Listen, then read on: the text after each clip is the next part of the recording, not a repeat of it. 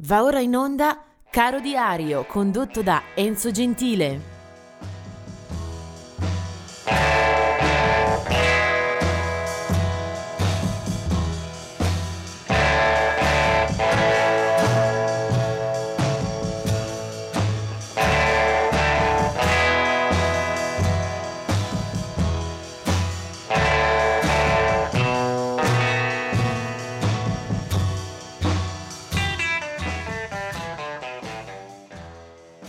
E oggi è il 21 di ottobre. Eh, partiamo eh, ricordando alcuni artisti che non ci sono più. Eh, la prima è Joanne Kelly, eh, londinese per nascita e anche eh, per quando se ne va.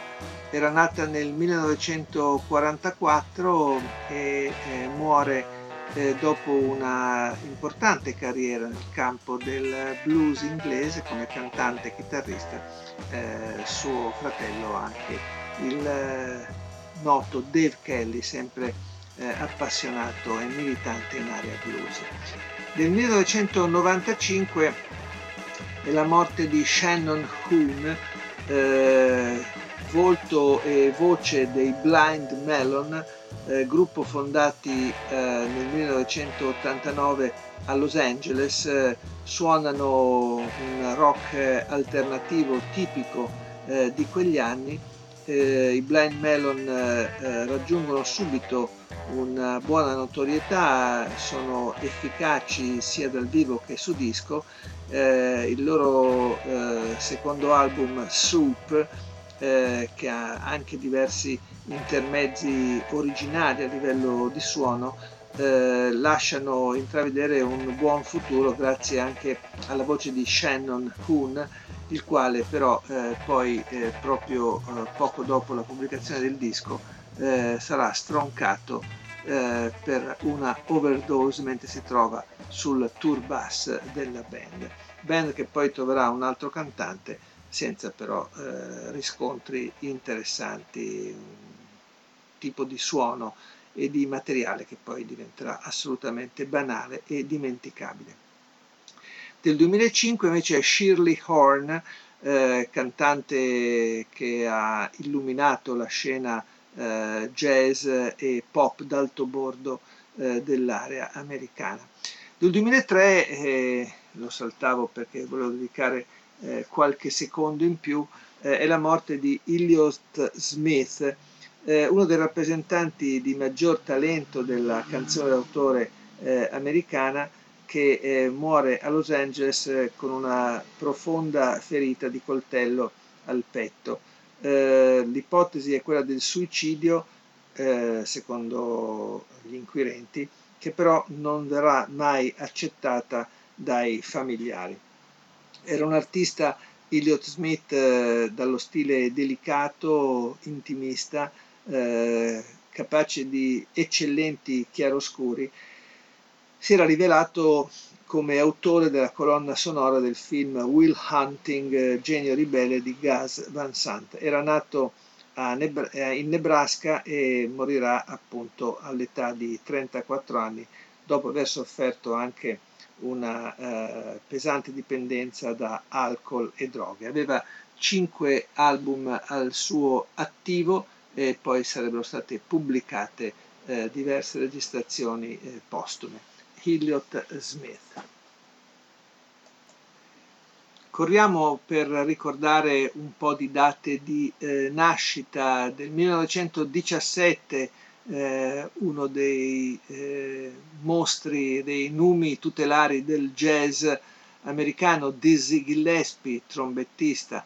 Del 1940 invece era Mike Lubowitz dei Manfred Mann, gruppo britannico eh, degli anni 60. Eh, del 1942 era il premiato bluesman eh, Elvin Bishop, e del 1946 Lee Lofgren dei Chicago.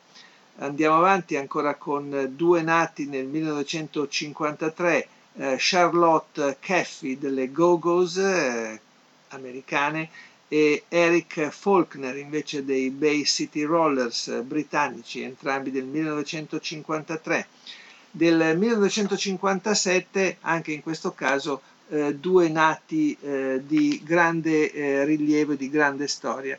Il primo è Julian Cope, eh, che conosciamo all'inizio per eh, essere il fondatore, il leader del gruppo dei Teardrop Explodes, eh, ma che mh, subito dopo aver dato comunque i natali a diversi album interessanti della band, intraprende una carriera eh, solista eh, che si compone di decine di album, eh, sicuramente una sovrapproduzione eh, con eh, eh, dischi che poi si affiancano anche a libri, a interventi a tutto campo.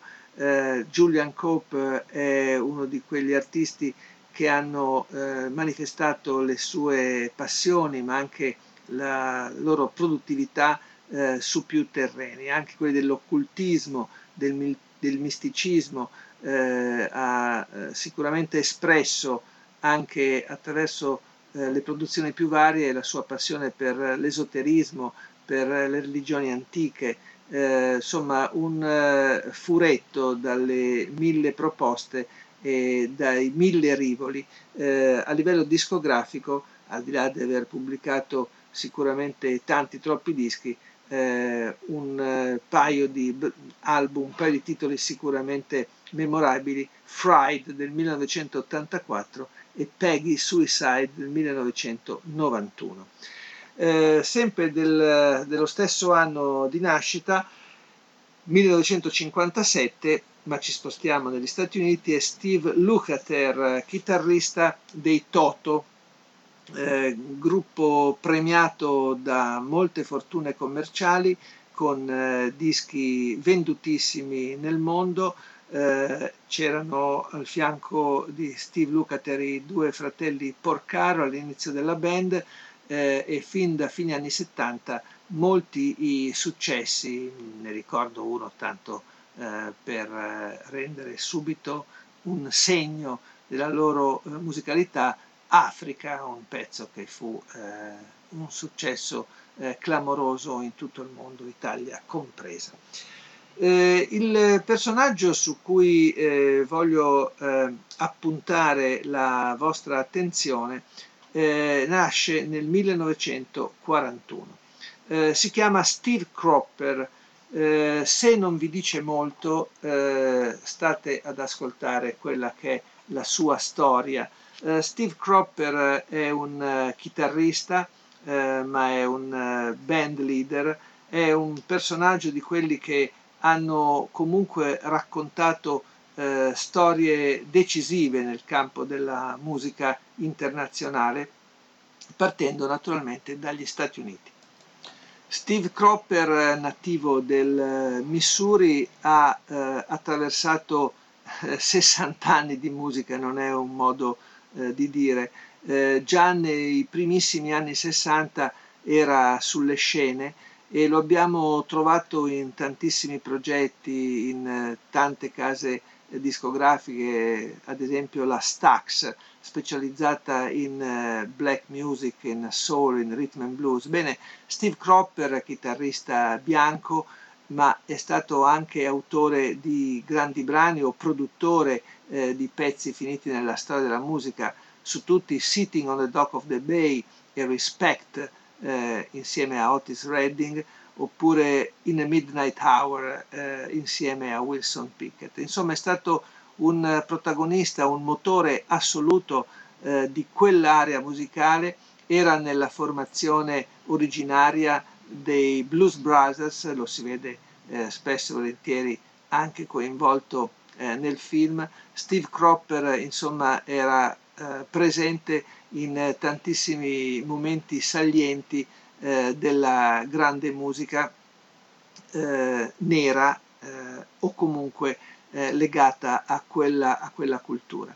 per ascoltare qualcosa di suo vado a un brano che porta anche la firma di Steve Cropper, era appena ventunenne, eh, a quell'epoca era eh, militante eh, in un gruppo, quello di Booker T and the MGs, eh, quel brano entra nella storia come eh, uno degli standard eh, degli anni 60, eh, la firma a livello discografico è quella di Booker T, ma c'è molto più di uno zampino anche di Steve Cropper, eh, riconoscibile veramente da tutti, eh, non si può confondere, questa è Green Onions.